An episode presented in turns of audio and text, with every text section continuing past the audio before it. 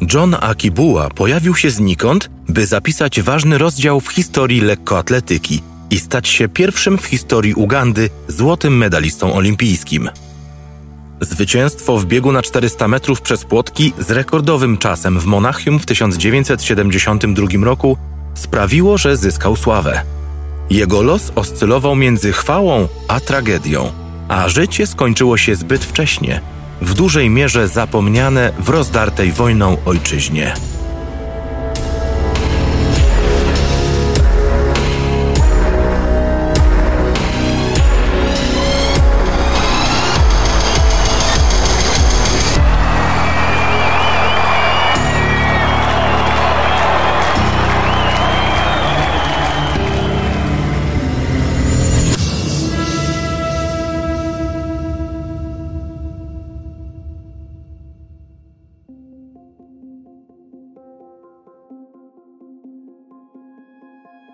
Witajcie. Zapraszamy do wysłuchania wyjątkowych olimpijskich historii. Najwięksi bohaterowie, najbardziej emocjonujące chwile, fakty, których nie znaliście i legendarne momenty. Wejdźcie z nami do świata dramatów, sukcesów i olimpijskich wzruszeń. Nie zapomnijcie też subskrybować, ocenić oraz zrecenzować naszych podcastów. Poza materiałami archiwalnymi i pojedynczymi wywiadami, niewiele wiadomo byłoby o niezwykłym życiu Johna, gdyby nie interwencja samego bohatera. Jego dzieciństwo, wyjście z biedy, chwała na tle rozlewu krwi, a także ostateczny upadek to wszystko mogłoby umknąć, gdyby nie osobiste dzienniki latającego gliniarza Ugandy. W połowie lat 80., po zakończeniu krótkiej kariery lekkoatletycznej, Złoty medalista olimpijski w biegu przez płotki zwrócił się do swojego byłego trenera, Brytyjczyka Malcolma Arnolda, z dwunastoma zeszytami. Przez trzy lata Aki Buła zapisywał na kartkach historię swojego życia. Następnie przekazał spisane swoje losy człowiekowi, któremu najbardziej ufał. Arnold strzegł tych dokumentów jak świętej relikwii. Po śmierci podopiecznego w 1997 roku brytyjski trener postanowił podzielić się ze światem życiem człowieka, którego przekształcił w mistrza olimpijskiego. Arnold zeszyty przekazał Dawidowi Konowi, dziennikarzowi The Guardian, którego poznał, gdy ten jako ghostwriter pisał autobiografię Colina Jacksona, innego sportowca prowadzonego przez Arnolda.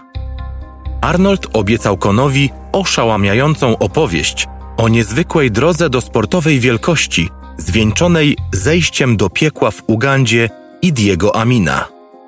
Notatki byłego olimpijczyka stały się podstawą niezwykłego filmu dokumentalnego Daniela Gordona pod tytułem Historia Johna Akibua Afrykańska tragedia, którego współautorem był Kon i który został wyemitowany przez BBC w 2008 roku. To ważne dzieło rzuca nowe światło na intrygującą postać płotkarza – opowiadając piękną, a zarazem smutną historię mistrza, którego czas nieco przeoczył. Rozwijająca się kariera Ugandyjczyka została spustoszona przez cierpienie kraju i międzynarodową politykę. Na igrzyskach w 1972 roku ten młody, nieznany wówczas sportowiec przeszedł do historii, pokonując jedno okrążenie toru w raptem 48 sekund i wykonując 10 skoków nadziei w Monachium. Potem jednak znalazł się w więzieniu we własnym kraju, duszonym przez tyranię Idiego Amina, a następnie zepchnięty na boczny tor przez bojkot igrzysk w Montrealu przez kraje afrykańskie. To historia potu, krwi i łez, jakby wyrwana z kart powieści. Burzliwa, triumfalna, tragiczna, gdzie chwała i sława nie prowadziły do bogactwa, szczęścia i dalszych sukcesów, ale do hańby, walki o utrzymanie się przy życiu, wygnania, choroby i wczesnej śmierci. Kiedy John Akibuła pojawił się na światowej scenie w wieku zaledwie 22 lat, był już niemalże w połowie swojego życia. Wszystko, co było dobre, już się skończyło, a najgorsze miało dopiero nadejść.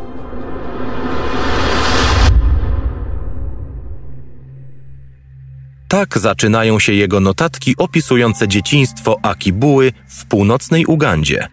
Urodzony w 1949 roku, Akibuła dorastał w małej wiosce w okręgu plemiennym Lango wraz z 42 braćmi i siostrami. Jego ojciec, wódz kraju, miał dziewięć żon i prowadził legendarne życie. To właśnie przez pryzmat rodziny pierwszy raz zetknął się z lekkoatletyką. Jeden z jego starszych braci, trójskoczek Lawrence Ogwang, startował na igrzyskach w Melbourne w 1956 roku. Dorastanie było dla młodego Johna wyraźną zachętą do biegania. Wciąż pamiętam, jak ojciec ścigał się z nami o słodycze. Zwycięzca dostawał najwięcej. Byłem wysokim chłopcem, ale niewystarczająco szybkim, aby zarobić na słodycze. Byłem za wolny. Śmierć ojca, gdy Akibuła miał 15 lat, zadała mu najcięższy cios, jaki kiedykolwiek pamiętał. Musiałem opuścić szkołę i wziąć odpowiedzialność za utrzymanie rodziny, pomóc mamie nas wyżywić. W Ugandzie w latach 60. niewiele dzieci kiedykolwiek przekraczało granice swojej wioski, nie mówiąc już o odkrywaniu tego, co reszta planety miała do zaoferowania. I gdyby nie determinacja matki, droga małego Johna prawdopodobnie nie odbiegałaby zbytnio od lokalnych standardów. Nasza matka zainspirowała go, wyjaśnia jego brat Paul Buła w dokumencie BBC. Powiedziała mu, że jest młodym człowiekiem i jeśli tu zostanie, to zgnije. Kazała iść w świat i szukać możliwości rozwoju swojego talentu. Gdy kraj uzyskał niepodległość od swojego kolonialnego pana Wielkiej Brytanii, Akibuła również rozwinął skrzydła. W poszukiwaniu przygód opuścił wioskę i udał się do stolicy, do Kampali. Choć brak wykształcenia sprawił, że musiał zamieszkać w slumsach, jego talent sportowy szybko otworzył mu wiele drzwi. Po tym jak zabłysnął w turnieju piłki nożnej, w którym grał boso, Akibuła został zwerbowany przez policję, która zawsze polowała na wysportowanych mężczyzn o dobrej kondycji fizycznej. System ugandyjski zachęcał funkcjonariuszy do treningu i utrzymywania niezłej formy. To spuścizna po brytyjskich przyzwyczajeniach, z których Akibuła z czasem skorzystał. Sam skłaniał się ku piłce nożnej lub siatkówce, ale jego darem była lekkoatletyka. Dzięki temu znalazł się na ścieżce chwały. Moja droga do sportowej sławy rozpoczęła się, gdy wstąpiłem do policyjnego klubu lekkoatletycznego. Wstawałem codziennie o 5.45, zaczynałem zbierać siły i w mojej głowie rodziły się pomysły, co to znaczy startować w zawodach. Na mistrzostwach policji zostałem zgłoszony do siedmiu zawodów. Wygrałem pięć.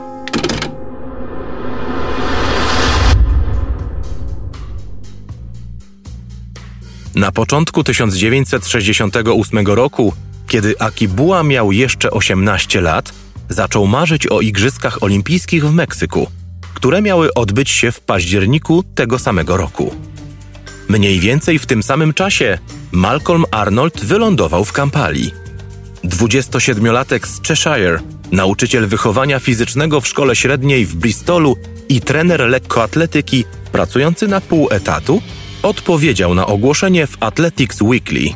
Ugandyjska federacja szukała krajowego trenera z myślą o Igrzyskach Olimpijskich. Arnold został zaproszony na rozmowę kwalifikacyjną na Trafalgar Square – dostał pracę i wraz z żoną oraz dwójką dzieci przeprowadził się do Kampali. Był to początek tego, co później opisał jako najbardziej szaloną przygodę w swoim życiu. W Ugandzie Brytyjczyk odkrył inny świat. Poza ubóstwem i podstawowymi warunkami życia, zastał tam zarośnięte trawą bieżnie i prawie nieistniejącą infrastrukturę lekkoatletyczną odległą o lata świetlne od międzynarodowych standardów. W swoich notatkach Aki Buła opisał, jak w 1968 roku wraz z kolegami sportowcami zaczął zauważać białego mężczyznę, który spokojnie przyglądał się wszystkiemu z boku. Trzymałem się z daleka. W końcu nie byłem żadną gwiazdą. Ten gentleman był tak naprawdę naszym ugandyjskim trenerem narodowym. Nazywał się Malcolm Arnold. Jego imię sprawiało nam trudności, więc nazywaliśmy go po prostu Mzungu, słowem w języku Kiswahili oznaczającym białego człowieka. Braki w doświadczeniu Arnold nadrabiał pomysłami. Na początku Mzungu miał trudności z akceptacją. Przez pierwsze dni zadowalał się obserwacją z krawędzi toru. Zawodnicy zaś przyglądali mu się podejrzliwie kątem oka. Niektórzy radzili nawet najbardziej obiecującemu Johnowi, aby zignorował jego rady. Arnold miał przede wszystkim przekonać go do samego siebie, lecz w ciągu kilku tygodni nawiązała się między nimi relacja oparta na wzajemnym zaufaniu. Jak to ujął Akibua, Malcolm Arnold sprytnie i zręcznie zdołał zburzyć mój wyimaginowany mur berliński zbudowany przeciwko niemu. Jeden za drugim zaczynaliśmy wpadać w jego sidła. Była jedna przeszkoda. Akibuła, silny, wszechstronny zawodnik, widział siebie przede wszystkim jako płotkarza na krótkich dystansach. Jeśli w ten sposób miał nadzieję zdobyć bilet do Meksyku, jego czas kwalifikacyjny 14,30 nie był wystarczająco dobry. Brakowało mu naturalnej, wystrzałowej szybkości sprintera. Miał mimo to wystarczająco dużo szybkości, siły, wytrzymałości i tężyzny fizycznej 188 cm wzrostu i 78 kg wagi, aby doskonalić się w zabójczej konkurencji, jaką jest bieg na 400 metrów przez płotki. Po początkowym wyśmianiu tego pomysłu, Akibua został ostatecznie przekonany, że to właśnie na tym dystansie leży jego przyszłość. Nie będzie przesadą stwierdzenie, że 400 metrów przez płotki to jedna z najbardziej wymagających i skomplikowanych konkurencji w lekkoatletyce. Mimo, że odbywa się na krótkim dystansie, łączy w sobie wymagania tlenowe i beztlenowe na tym samym poziomie. Wymaga szybkości, wytrzymałości i techniki przeskakiwania przez płotki, a także strategii, precyzji, dużej samoświadomości i świadomości przestrzennej. Do tego również całkowitej kontroli kroku i szczególnej koncentracji podczas całego biegu. Uff, dużo tego.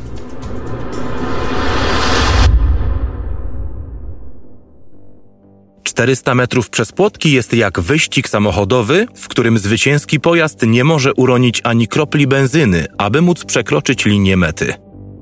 Wykorzystasz za dużo mocy i silnik wyschnie na ostatniej prostej, lecz zachowując trochę mocy w rezerwie, będziesz zbyt daleko z tyłu, aby móc odrobić dystans do czołówki. Ten subtelny balans w zarządzaniu dwoma sprzecznymi siłami rodzi odwieczny oksymoron lekkoatletyki. Oszczędzanie siebie przy jednoczesnym pójściu na całość. Pokonywanie ostatnich płotków, a potem sprint na ostatnich stu metrach jest niczym innym jak torturą, psychicznym i fizycznym testem, podczas którego kwas mlekowy przejmuje kontrolę nad organizmem. Jak powiedział Chris Akabusi, brytyjski brązowy medalista na 400 metrów przez płotki na Igrzyskach w Barcelonie, z którym przeprowadzono wywiad w filmie dokumentalnym o Johnie, to jest prawie metronomiczne, kiedy twoje płuca krzyczą, a nogi nie mają już siły. Twój umysł wciąż musi chodzić jak w zegarku. Tik, tak, tik, tak, tik, tak. Mając na uwadze rzadką, niezrównaną brutalność konkurencji, być może nie jest trudno zrozumieć początkową niechęć Johna. Jednak po miesiącach zwlekania przyjął radę trenera Arnolda i już nigdy nie oglądał się za siebie. Ugandyjczyk pierwszy raz wystartował w biegu na 400 metrów przez płotki na poziomie międzynarodowym podczas Igrzysk Wspólnoty Narodów w 1970 roku. W Edynburgu z księciem Filipem na trybunach zajął czwarte miejsce, uzyskując czas 51,10. Ten występ, daleki od spektakularnego, przeszedł kompletnie bez echa. Ale biorąc pod uwagę całkowity brak doświadczenia zawodnika, Arnold widział wystarczająco dużo, aby wiedzieć, że dokonał właściwego wyboru. Po biegu byłem bardzo zrelaksowany i powiedziałem mojemu trenerowi, że nie byłem zmęczony, ponieważ biegłem z niewielkim wysiłkiem i zostało mi mnóstwo energii. Opisywał w swoich książkach. Mzungu miał rację. Akibuła był naturalnym talentem. Postęp okazał się błyskawiczny. W maju 1971 roku, podczas mitingu ligowego w Kampali, pobił rekord Afryki, stając się pierwszym afrykańskim płotkarzem, który złamał barierę 50 sekund. Kenijscy dziennikarze nie dowierzali, a jeden z nich żartował, że władze Ugandy musiały używać budzików do pomiaru czasu. Kilka tygodni później Akibuła zwyciężył w czasie 49,00 podczas mitingu Stanów Zjednoczonych i Afryki, który odbył się na Uniwersytecie Duke w północnej Karolinie. Był to wówczas szósty najszybszy czas w historii. Kwestia budzika została ostatecznie i skutecznie pogrzebana. Napisał Akibuła. Do rekordu świata 48,10 ustanowionego podczas igrzysk w Meksyku przez Brytyjczyka Davida Hemeriego zabrakło mu mniej niż jednej sekundy. Gdy do kolejnej olimpijskiej potyczki pozostał zaledwie rok, konkurencja zaczęła na poważnie traktować latającego gliniarza z Ugandy.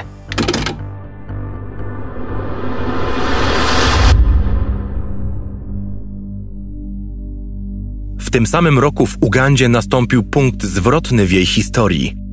Idi Amin Dada przejął władzę 25 stycznia 1971 roku w wyniku wojskowego zamachu stanu. Dojście do władzy tego krzepkiego, czterdziestokilkuletniego żołnierza zostało początkowo przyjęte z zadowoleniem zarówno w kraju, jak i za granicą. Zachód uważał, że były prezydent zbytnio zbliżył Ugandę do Związku Radzieckiego. Potwierdza to ujawniona później notatka brytyjskich służb specjalnych, w której opisano Amina, który służył w armii brytyjskiej, jako wspaniałego człowieka i dobrego gracza w rugby. W tym samym raporcie dodano: Jest praktycznie kościsty od szyi w górę i wyjaśnień potrzebuje w słowach składających się z jednej litery. We shall maintain good relation with all countries throughout the world. I have no any intention of fighting any country at all without any cause. Wybitny sportowiec, bardzo dobry pływak, były mistrz kraju w boksie i pasjonat wyścigów samochodowych. Nowy władca kraju był fanatykiem sportu. Poszukiwał prestiżu poprzez swoich sportowców, którym zapewniał zarówno fundusze, jak i możliwości. W zamian mieli oni promować kraj, a co za tym idzie, reżim i jego postać na skalę międzynarodową. John Akibuła nie przejmował się zbytnio polityką. Nie zwracał uwagi na to, że kraj był pogrążony w destrukcyjnym reżimie. Ale nie minęło wiele czasu, nim Amin stał się szalonym dyktatorem, spragnionym krwi swoich przeciwników, pogrążającym naród w podziale i rozpaczy. Do tego momentu Akibuła widział jednak jasne strony całej sytuacji. Patrzył raczej przychylnie na przybycie tego potężnego faceta, który zachęcał mistrzów do dalszych startów. Zbliżały się igrzyska. W wieku 22 lat Akibuła był już jednym z najlepszych na świecie w swojej wyjątkowej konkurencji. Mimo to i tak jechał do Monachium bardziej w roli czarnego konia imprezy niż faworyta. W końcu nikt poza krajem nie wiedział, że podczas sesji treningowej w skromnym stadionie Wankulukuku w Kampali pobił rekord świata. Arnold nie zdradził tego faktu. Zresztą, kto by w to uwierzył? Kto mógłby biegać po polnej, brudnej ścieżce w 48 sekund? Monachium, 2 września 1972 roku. Akibuła, który zwyciężył w swoim biegu, a następnie w półfinale z czasem 49,25, zaczynał kierować swoim przeznaczeniem. W drugim półfinale doszło do słynnej historii. Zawodnik z NRD, Christian Rudolf, który zerwał ścięgno Achillesa w połowie prostej startowej, upadł na swojego kuzyna z zachodu, Dietera Wolfganga Błetnera. Żaden z nich nie przekroczył linii mety. Rudolf jeden z faworytów do złota, nigdy już nie postawił stopy na torze. Jego kariera zakończyła się wraz z tym upadkiem. Choć wszystko wydawało się układać po jego myśli, w rzeczywistości Akibuła był bardzo zdenerwowany podczas igrzysk. Ze zszarganymi nerwami, nie mogąc spać spokojnie, chodził na długie spacery po wiosce olimpijskiej, często kończąc noc na dyskotece, odwiedzanej głównie przez sportowców, którzy zakończyli swoje zawody. Jego starty jeszcze się nie zaczęły, a on już wychodził na parkiet, aby się zrelaksować. Tutaj spotkał swojego idola, Johna Carlosa, jednego z dwóch zawodników, którzy zasłynęli z gestu podniesienia pięści na podium w Meksyku, symbolizującego solidarność z ruchem Czarnych Panter. Pewnego razu Arnold musiał wyciągać swojego podopiecznego z nocnego klubu, by położyć go do łóżka o północy. Ogromna stawka i kontekst światowej sceny sprawiły, że młody Ugandyjczyk stał się nerwowy. Arnold musiał go uspokajać. Przypominał mu o jego czasach i przygotowaniach na polnej drodze w domu lub na stromych wzgórzach miasta Kabale, gdzie z 10-kilogramową kamizelką obciążeniową, wykonując nieustanny trening interwałowy, włożył niemal nieludzki wysiłek w przedolimpijski trening. Akibuła wiedział to wszystko. Jak mógłby przecież zapomnieć? W Monachium jednak wciąż nie był w stanie powstrzymać się od wahania między zachwytem a paniką. W przeddzień finału ostatni test prawie doprowadził go do ostateczności.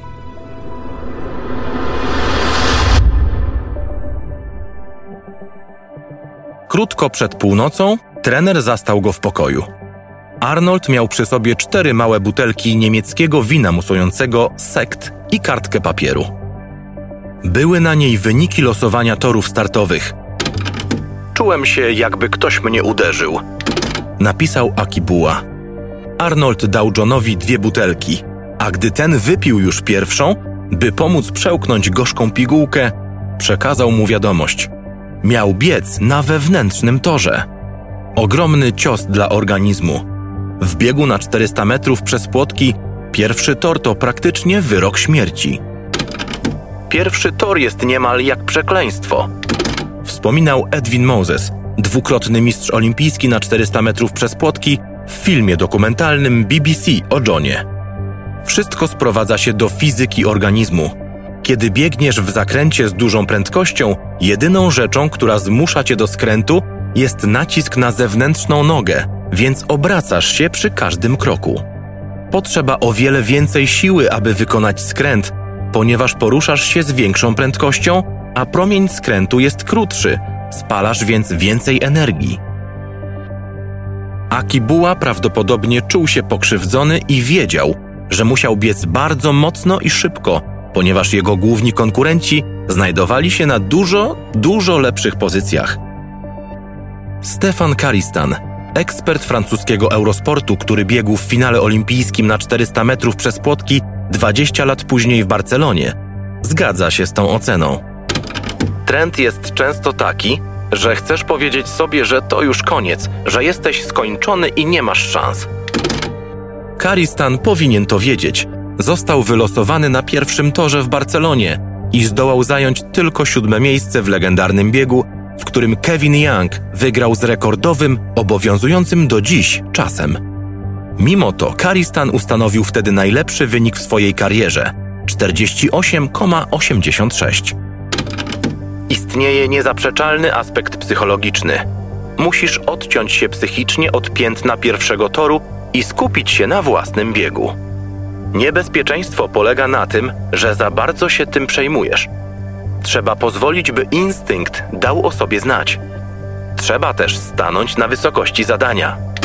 Kontynuuje Karistan. Potrafiąc atakować płotki oboma nogami, Akibuła preferował prawą, co było dla niego tak samo dobre, ponieważ bieg na wewnętrznym torze sprawiał, że lądowanie na lewej nodze podczas zakrętu było znacznie trudniejsze. Zwracając na to uwagę, Arnold zdecydował się zmienić liczbę kroków pomiędzy płotkami.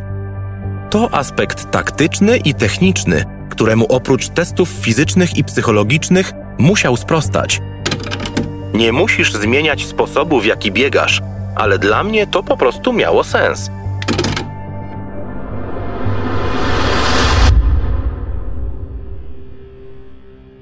W Monachium w 1972 roku, w przeddzień finału, Aki Bua miał nadzieję znaleźć ukojenie we śnie. Ale jego noc była nękana przez koszmary o konfrontacji z Davidem Hammerem w finale. Jego obraz był dla mnie przerażający. Napiszę później. Następnego ranka nie mógł zjeść nic solidnego na śniadanie, najważniejszego dnia swojego życia. Uderzył mnie chłód i drżałem, gdy zakładałem dres. Nerwowo zapalając papierosy, czasami z niewłaściwego końca, przynajmniej według Johna, Arnold wciąż pytał swojego podopiecznego, czy wszystko z nim w porządku. W obliczu tego, co wydawało się zadaniem nie do pokonania, Arnold w końcu znalazł słowa, które wypowiedział i które uspokoiły Johna. Dziesięć minut przed finałem Malcolm powiedział jedno zdanie, którego nigdy nie zapomnę. Prawie rozkaz, który przezwyciężył wszystkie moje nerwy i obawy. Powiedział mi, że jestem w finale i że jeden z nich jest mój. Nigdy nie wspomniał słowem o medalu. W ciągu niespełna 50 sekund Aki Bua miał odkryć, z czego jest tak naprawdę stworzony. Talent, technika i ciężka praca mogą sprawić, że będziesz biegać szybko, ale aby zdobyć tytuł i złoty medal, potrzebujesz czegoś więcej. Zwłaszcza w tak zwanym zabójczym biegu na 400 metrów przez płotki. Jak wyjaśnia Akabusi, kiedy wchodzisz na stadion na finał, jest pewna garstka zawodników, którzy mają talent, samodyscyplinę i naturalne predyspozycje. Gdy wchodzą na arenę, czeka ich wóz albo przewóz. Albo tego dnia pozwolą na kontrolowany splot właściwych wydarzeń i przyniosą do domu złoto, albo pozostaną z niedosytem. Jest tylko kilka osób, które potrafią połączyć każdą z tych cech we właściwym momencie. John Akibua i David Hammery mieli wszystko, co trzeba, aby w zabójczym dla człowieka biegu na 400 płotków odnieść sukces. Wychodząc tego dnia na bieżnię stadionu olimpijskiego, Akibua miał udowodnić zarówno samemu sobie, jak i całemu światu, że jest materiałem na mistrza. Podczas gdy jego rywale wyglądali na spiętych i skoncentrowanych, on machał do przyjaciół, a nawet tańczył na bieżni przed finałem. Ostatnie słowo, jakie powiedział mi trener, brzmiało: Wiesz, po co tu przyjechałeś. Nie patrz na nikogo, po prostu biegnij swój bieg. Zdradził później. Panujący mistrz i rekordzista świata Hemery wystartował na piątym torze w jeszcze szybszym tempie niż udało mu się to w Meksyku. Anglik przekroczył granicę 200 metrów w pełnym biegu w czasie 22,80, ale wciąż ramię w ramię z Amerykaninem Ralphem Mannem. Nic nie mogło rozdzielić tych dwóch gwiazd, ale na wyjściu z ostatniego zakrętu, tuż przed finałowymi 100 metrami, Hemery doznał szoku. Aki Bua, widoczny kątem oka na wewnętrznym torze, wciąż tam był. Wtedy stało się coś niemożliwego. Pomiędzy ósmym a dziewiątym płotkiem Ugandyjczyk wykorzystał lukę, tworząc złudzenie, że wyraźnie przyspiesza. To sztuczka. Nikt nigdy nie nabiera prędkości na głównej prostej biegu na 400 metrów przez płotki. Inni tylko pogarszają swoją pozycję ale Aki Bua zdołał jakoś utrzymać tempo i płynność, podczas gdy Hemery się spiął. Obrońca tytułu został zepchnięty przez Mana na trzecie miejsce, przegrywając z nim o jedną setną sekundy, a do medalu dobiegł tylko dzięki szczęściu. Tymczasem z przodu, biegnąc trochę na innej planecie, Aki Bua zmierzał w kierunku linii mety. Ugandyjczyk w ferworze walki kontynuował bieg nawet po zapewnieniu sobie zwycięstwa. Przeskoczył pierwszy płotek drugi raz, zanim zatrzymał się, by spojrzeć w górę na ekran. To, co zobaczył, było zdumiewające. Nowy rekord świata z czasem 47,82. Pierwszy rekord świata, który padł na igrzyskach w Monachium.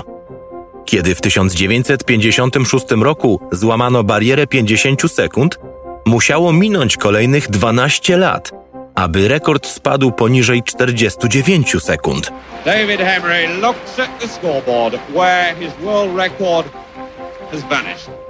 Ale Akibuła, który dopiero dwa i pół roku wcześniej zajął się tą dyscypliną, stał się pierwszym człowiekiem, który przebiegł ten dystans poniżej 48 sekund, tym samym wprowadzając konkurencję w nową erę. Pięknie to poskładał. To właśnie pamiętam. Byłem naprawdę zdumiony skalą zwycięstwa. Po prostu zrobił to w sposób bliski perfekcji. Podsumowuje Arnold w filmie dokumentalnym.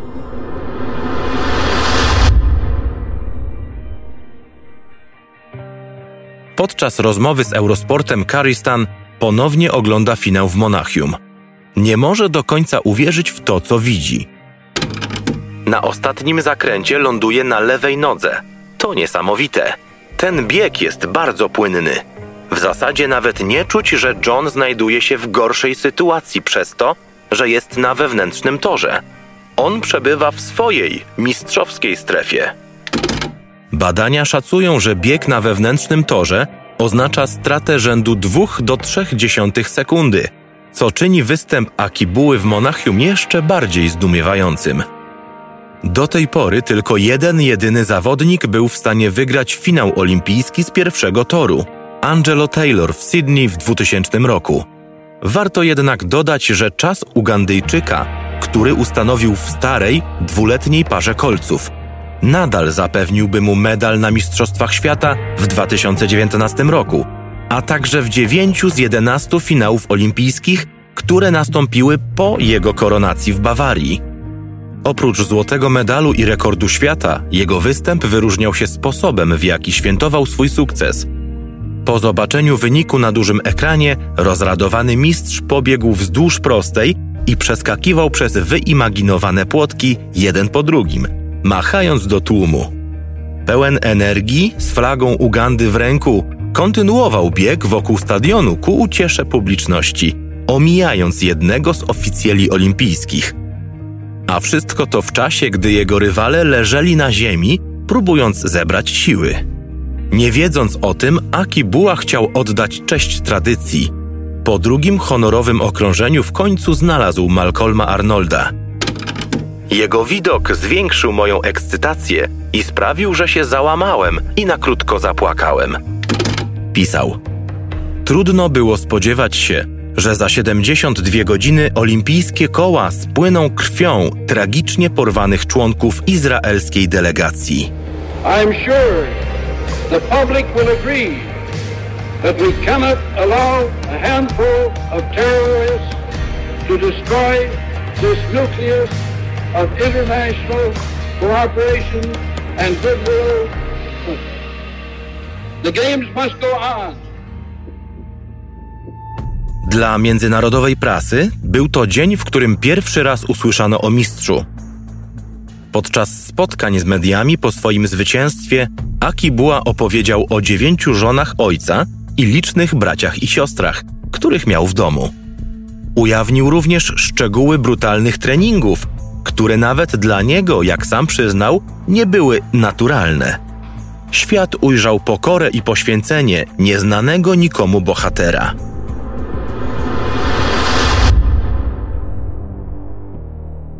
nie poprzestał na złamaniu bariery 48 sekund. Aki Buła został również pierwszym ugandyjskim mistrzem olimpijskim w historii, a także pierwszym Afrykańczykiem, który zdobył złoty medal w biegu na dystansie poniżej 800 metrów. Swój medal zadedykował całemu zespołowi i całej Ugandzie. Pękając z ojczystej dumy, powiedział wtedy reporterom: Wygrałem dla Ugandy w rankingach medalowych powiedzą, że Uganda zdobyła jeden złoty medal. Nie napiszą, że to Akibuła wygrał to złoto. Po powrocie do domu został przywitany jak bohater. Gratulując ugandyjskiej drużynie, Idi Amin powiedział w przemówieniu do narodu: Imię Johna musi być zachowane przy życiu dla dobra przyszłych pokoleń. Prezydent przyjął olimpijczyków z honorami. Przyznał Johnowi premię pieniężną i samochód. Nazwał jego imieniem ulicę, a także trybunę na stadionie w rodzinnym mieście. Dał mu też dom w Kampali, który szybko został objęty nadzorem. Gdyż jak w każdej dyktaturze, mistrz stał się pionkiem w nieustającej grze strategicznej. Ważnym, ale zbędnym elementem, który trzeba trzymać blisko, aby łatwiej było go monitorować. Życie, do którego Akibuła powrócił w Kampali, różniło się od tego, jakie znał wcześniej. Po pierwsze, wrócił sam, osierocony przez swojego mentora. Tęskniąc za domem i mając na uwadze eskalację przemocy w przybranym kraju, Arnold zdecydował się na powrót do Wielkiej Brytanii. To, co nastąpiło później, potwierdziło, że miał rację. Akibuła, któremu brakowało jeszcze trzech miesięcy do 23 urodzin, po zdobyciu olimpijskiego złota był daleki od własnego ideału. Zmagał się z doskonaleniem techniki pod nieobecność trenera. Gdyby Arnoldowi udało się pozostać i dalej pracować nad swoją gwiazdą, kto wie, co mogłoby się stać dalej. Tak się jednak złożyło, że John już nigdy nie osiągnął więcej niż na igrzyskach w 1972 roku. Podczas następnego czterolecia wykręcał niezłe czasy. 48,54 w 1973 roku, kiedy zdobył tytuł Mistrza Afryki, 48,67 w 1975 roku, 48,58 przed Igrzyskami w Montrealu w 1976 roku. Wyniki godne, ale już nie magiczne. showing that he's probably at the moment the best 400 hurdler in the world. Under 49 seconds, Ralph Mann second, Akibua tailed off in third place. Historia Ugandy również nie była dla niego łaskawa. Amin stawał się coraz bardziej nieufny wobec popularności swojego mistrza. Za granicą ludzie znali Ugandę z powodu dwóch osób: Akibuła i Amina. Przede wszystkim jednak z powodu tego pierwszego. Mistrz olimpijski znajdował się pod coraz większą presją psychiczną. Zastraszano go i pomijano przy awansach w policji. Plemię etniczne Akibuły stało się główną ofiarą rzezi dokonanej przez Amina. Jego popularność i sława mogły go chronić tylko do pewnego czasu – w rzeczywistości trzech jego braci zostało zamordowanych przez wojska Amina w roku, w którym triumfował w Monachium. Myślę, że Amin chciał mnie kilka razy wsadzić do więzienia, ale nie mógł, bo stałem się zbyt ważną postacią. Przyznał.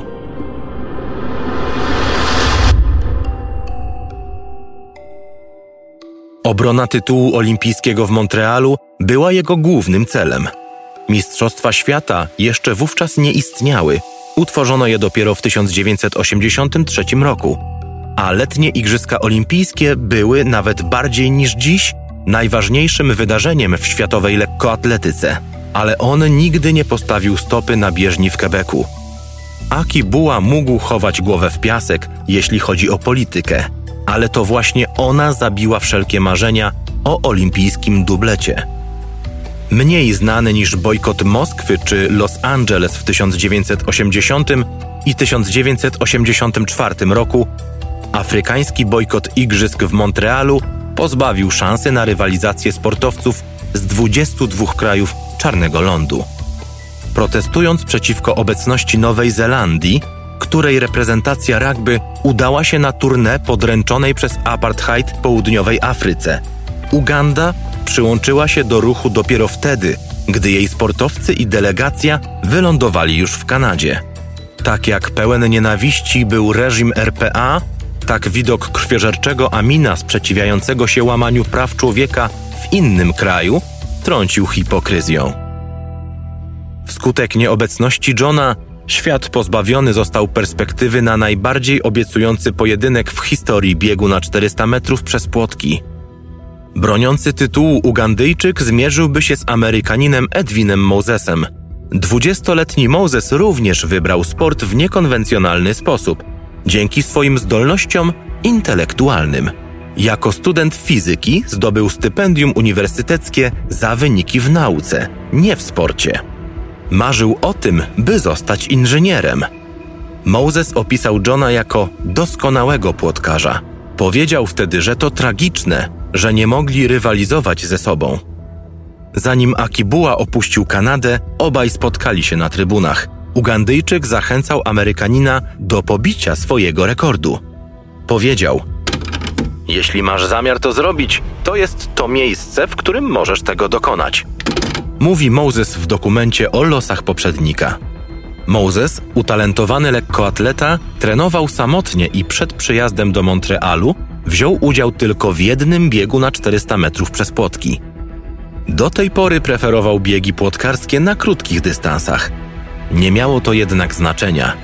W Kanadzie wpadł do parku marzeń.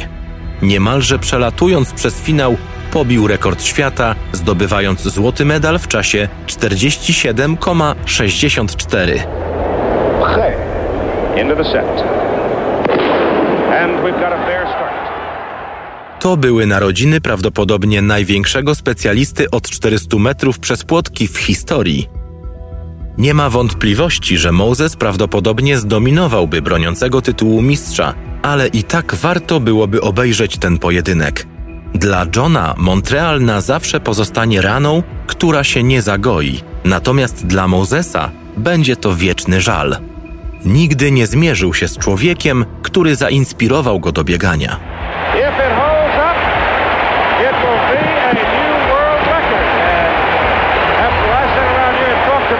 Rocky Boer's mark being almost untouchable, it may well be that we have a new one. That's an unofficial time of 47.65.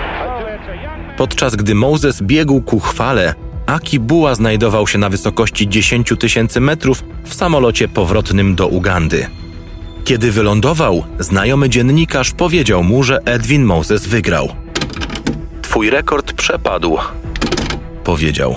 Akibuła miał wciąż tylko 26 lat, ale jego kariera wydawała się już przeszłością. Zaczął palić i pić, czasami sącząc whisky prosto z butelki. Jego dusza została złamana. Nie potrafił pogodzić swojej największej chwały z największym rozczarowaniem, a wszystko wydawało się już poza jego kontrolą.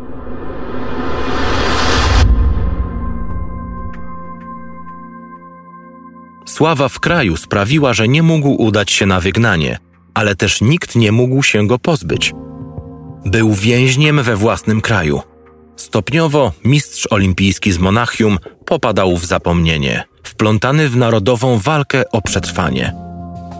Idi Amin stawał się coraz bardziej niekonsekwentny i bezduszny. Ogłosiwszy się dożywotnim prezydentem w 1975 roku, zbliżał się do obłędu. Jego agencja wywiadowcza, Państwowy Urząd Badawczy, była niczym więcej niż oddziałem zabójców, który zaczął mnożyć mordy.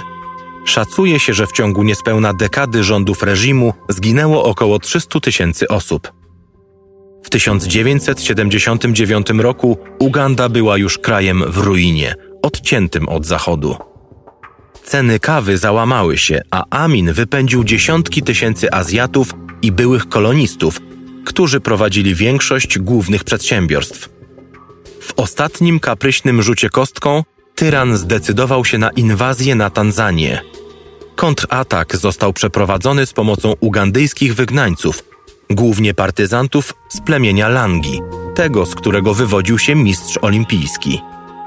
Zmiażdżyła ona armię Amina, zmuszając prezydenta do ucieczki.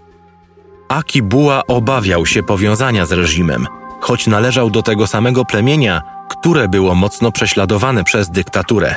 Dlatego też zdecydował się na ucieczkę. Zbiegł wraz ze swoim kuzynem, piłkarzem Denisem Abułą, grającym w reprezentacji Ugandy. Udali się do Tororo, na granicy z Kenią, gdzie od dwóch tygodni czekała na nich Joyce, ciężarna żona Johna, a także trójka ich dzieci. Samochód zatrzymał się za konwojem z ambasady Niemiec, a następnie został zatrzymany przy zaporze wodospadowej Owen przez tanzańską armię. Była to blokada drogowa o złej sławie. Tam Amin notorycznie pozbywał się wielu ofiar reżimu w wiktoriańskim Nilu. Aki Buła wierzył, że dotarł z Abułą do końca drogi. W Kampali słyszeliśmy o ludziach wrzucanych do rzeki. Inni ustawiali się w kolejce i kazano im wskakiwać. Zacząłem nie nadążać za własnym umysłem. Próbowałem sobie wyobrazić, jak umrę. Czy zamierzali wrzucić mnie do wody? Jeśli tak, to ze związanymi rękami i nogami, czy z wolnymi? Wiedziałem, że nigdy nie znajdą mojego ciała, nie będą wiedzieć, kto mnie zabił i jak zginąłem. Myślałem o mojej żonie i dzieciach i nie mogłem znieść wizji ich życia beze mnie. Wspólnie z kuzynem rozważali możliwość strzelaniny, ale wtedy jeden z urzędników rozpoznał Denisa, który powiedział im, że on i John przeniosą skrzynki z piwem, aby zabrać je z powrotem do kampali. Wszyscy uzgodnili, że spotkają się później na drinku w mesie oficerskiej. W końcu dotarli do Tororo, kolejne 100 kilometrów na zachód, gdzie Akibuła spotkał się ze swoją rodziną. Razem udało im się przekroczyć granicę, jednak trauma spowodowała przedwczesny poród ich dziecka, które nie przeżyło podróży. Bez pieniędzy i perspektyw, Akibuła został sfilmowany kilka tygodni później w obozie dla uchodźców, gdzie oczekiwał na deportację z powrotem do Ugandy. Nigdy nie czułem się tak nieszczęśliwy. Jestem sportowcem. Nie wyobrażacie sobie, jak poważna jest sytuacja w moim kraju. Powiedział brytyjskiej ekipie telewizyjnej. Te zdjęcia, szeroko rozpowszechniane w tamtym czasie, wywołały sensację i miały go uratować. Armin Dassler, szef firmy sportowej Puma, jego były sponsor, dowiedziawszy się o trudnej sytuacji Johna, postanowił mu pomóc. Dassler osobiście załatwił mu azyl w Niemczech Zachodnich, gdzie otrzymał pracę w dziale marketingu sportowego Pumy w Monachium. Aki Buła i jego rodzina osiedlili się w tym samym mieście, w którym niespełna 8 lat wcześniej rządził światem. W 1980 roku powrócił na igrzyska w Moskwie, ale z minimalnym przygotowaniem i bez serca do walki nie wyszedł poza półfinał. Jego czas 51,50 był daleki od tego, którym złamał barierę 48 sekund. Kurtyna ostatecznie zapadła na jego karierze lekkoatletycznej.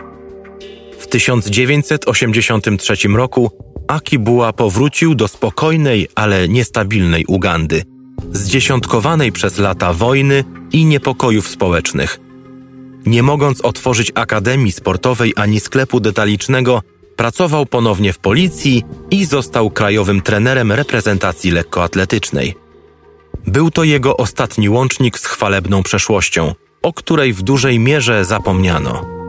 Przy ostatniej okazji, gdy widział Malcolma Arnolda, były uczenie dał prezent swojemu mistrzowi, co Anglik potwierdził później w filmie dokumentalnym BBC. Przyjechał do Walii, gdzie pracowałem jako trener narodowy. Podarował mi te 12 zeszytów. Przedstawił mi je jako historię swojego życia. Wszystkie napisane ołówkiem po angielsku. Znakomicie napisane, biorąc pod uwagę, że był to jego trzeci lub czwarty język. To było zdumiewające. Na tych stronach znalazło się całe jego życie, od dzieciństwa w wiosce aż do lotu do Kenii. Chciał, aby Arnold zachował jego historię dla potomnych.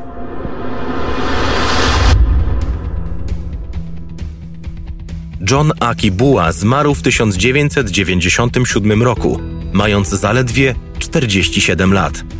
Cierpiał na bóle brzucha spowodowane marskością wątroby.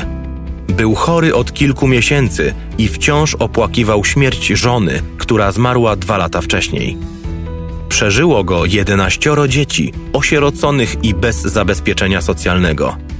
Jego państwowy pogrzeb odbył się w Ugandzie. Był to przejmujący zbieg okoliczności, że Malcolm Arnold dowiedział się o śmierci swojego przyjaciela, gdy przebywał na stadionie olimpijskim w Monachium, trenując brytyjską drużynę. Po wyszkoleniu Johna, Arnold stał się jednym z największych trenerów lekkiej atletyki na świecie.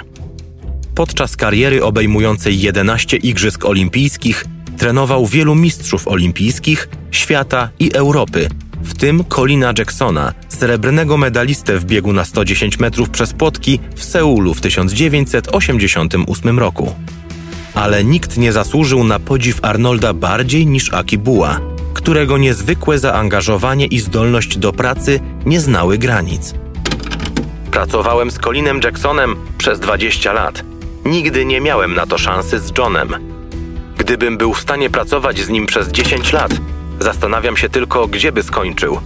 Biorąc pod uwagę, że tak naprawdę miał tylko dwa dobre sezony, poradził sobie całkiem nieźle, prawda? Gdybyśmy mogli przenieść go z lat 70. do chwili obecnej, nadal byłby zwycięzcą. Mówi w filmie dokumentalnym. Dopiero w 2012 roku, w roku koronacji Stefana Kiproticza w maratonie na ulicach Londynu, Uganda sięgnęła po drugi złoty medal w swojej olimpijskiej historii. Nazwisko Johna Akibuły powróciło wtedy na nowo. Podobnie jak cztery lata wcześniej, gdy ukazał się film dokumentalny Daniela Gordona. Niestety trzeba było tego niezwykłego dzieła, aby wyciągnąć to nazwisko z zapomnienia, nawet w jego własnym kraju. Zwłaszcza w jego własnym kraju, jak twierdzi George Udeke, pierwszy trener. Chciałbym tylko, żeby ludzie zapamiętali, jaką sławę John przyniósł Ugandzie. Czuję smutek, ponieważ to, co John powinien pozostawić po sobie, to doskonałość w dziedzinie lekkoatletyki. Każdy powinien dążyć do tego, aby stać się Johnem. On zapalił światło światowej lekkoatletyki. Ale z biegiem czasu ludzie zapominają. Zapominają bardzo szybko. To przykre, że w innych krajach wiedzą i mówią więcej o Johnie niż my w Ugandzie. Edwin Moses nie zapomniał. Finał w Monachium, który oglądał w kółko, gdy miał 17 lat, zainspirował go i sprawił, że zaczął marzyć. W końcu pierwszy raz ścigali się w Londynie 31 sierpnia 1979 roku, kiedy Aki Buła wznowił karierę. Wyraźnie bez formy zajął siódme miejsce, trzy sekundy za zwycięzcą, Mosesem.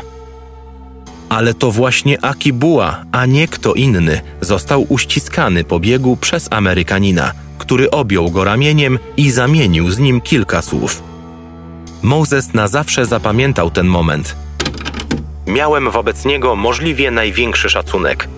Gdyby nie on, nie byłoby mnie w ogóle. Jest postacią historyczną w dziejach lekkoatletyki i taką już pozostanie.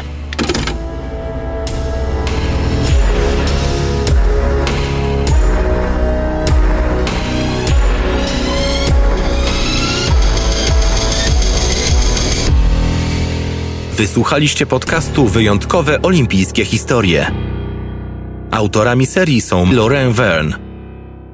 Przetłumaczył Jakub Ostrowski.